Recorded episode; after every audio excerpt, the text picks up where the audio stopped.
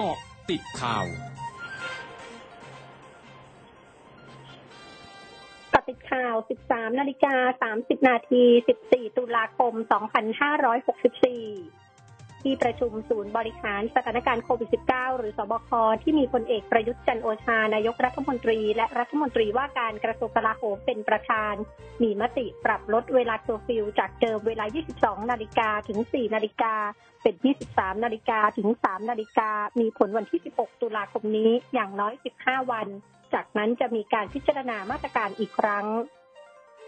นายดอนปรมัตวินัยรองนายกรัฐมนตรี และรัฐมนตรีว่าการกระทรวงการต่างประเทศกล่าวถึงความคืบหน้ากรณีที่สหรัฐอเมริกาจะบริจาควัคซีนไฟเซอร์ให้กับประเทศไทยจำนวน1ล้านโดสว่า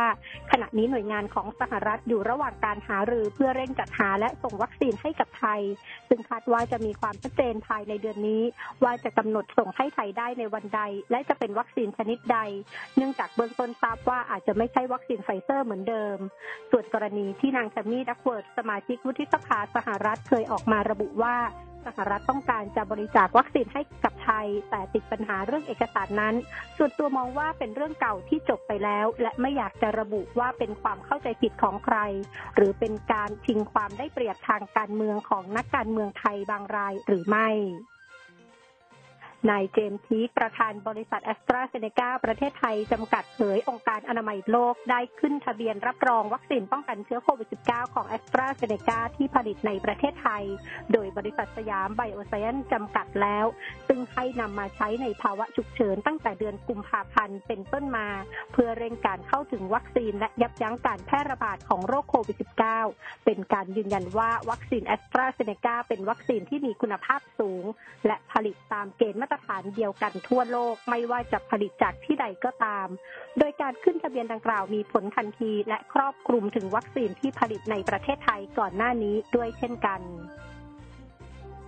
กรมป้องกันและบรรเทาสาธารณภัย หรือปภรายงานสถานการณ์อุทกภัย จากอิทธิพลพายุไลออนร็อกทำให้เกิดอุทกภัยใน 8 จังหวัด รวม 18 อำเภอ 67 ตำบล 296 หมู่บ้าน ประชาชนได้รับผลกระทบ 6,251 ครัวเรือน ไม่มีผู้บาดเจ็บและเสียชีวิต สถานการณ์คลี่คลายแล้ว 6 จังหวัดยังคงมีสถานการณ์ใน 2 จังหวัดขณะที่อิทธิพลพายุเตี้ยนหมู่ทำให้เกิดอุทกภัยรวม 33 จังหวัด รวม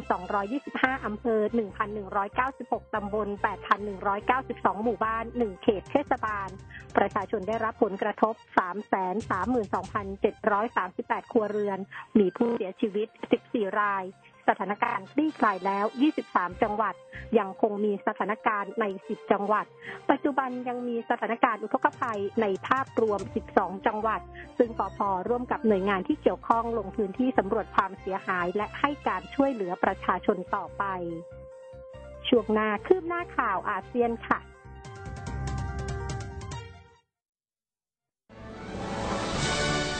ร้อยจุดห้าคืบหน้าอาเซียน นายกรัฐมนตรีฟูมิโอะคิชิดะของญี่ปุ่นประกาศยุบสภาแล้ววันนี้ ขณะที่ประธานสภาผู้แทนราษฎรกล่าวว่าคณะรัฐมนตรีจะประชุมหลังจากนี้ เพื่อกำหนดวันจัดการเลือกตั้งอย่างเป็นทางการ ซึ่งคาดการณ์กันว่าเป็นวันที่ 31 ตุลาคมนี้ และเริ่มต้นการหาเสียงเลือกตั้งอย่างเป็นทางการวันที่ 19 ตุลาคมนี้ ทางนี้สภาผู้แทนราษฎรชุดปัจจุบันจะหมดวาระในวันที่ 21 ตุลาคมทำให้เป็นครั้งแรกของประวัติศาสตร์ญี่ปุ่นในช่วงหลังสงครามโลกที่ญี่ปุ่นจัดการเลือกตั้งทั่วไป หลังสภาผู้แทนราษฎรหมดวาระ และเป็นการเลือกตั้งครั้งแรกในรอบ 4 ปี ขณะที่นายคิชิดากลายเป็นนายกรัฐมนตรีที่ดำรงตำแหน่งในระยะเวลาสั้นสุด ฆษกท่าอากาศยานนานาชาติงูระไรบนเกาะบาหลีของอินโดนีเซียเผยอย่างไม่มีกำหนดเที่ยวบินระหว่างประเทศลงจอดที่ท่าอากาศยาน แม้เกาะบาหลีกลับมาเปิดรับนักท่องเที่ยวต่างชาติจาก 19 ประเทศทั้งในยุโรปตะวันออกกลางและเอเชียตั้งแต่วันนี้ ขณะที่ยอดจองโรงแรมบนเกาะบาหลีเองก็ยังมีน้อย ทั้งหมดคือเกาะติดข่าวในช่วงนี้ภัยดัญญางานสถินรายงานค่ะ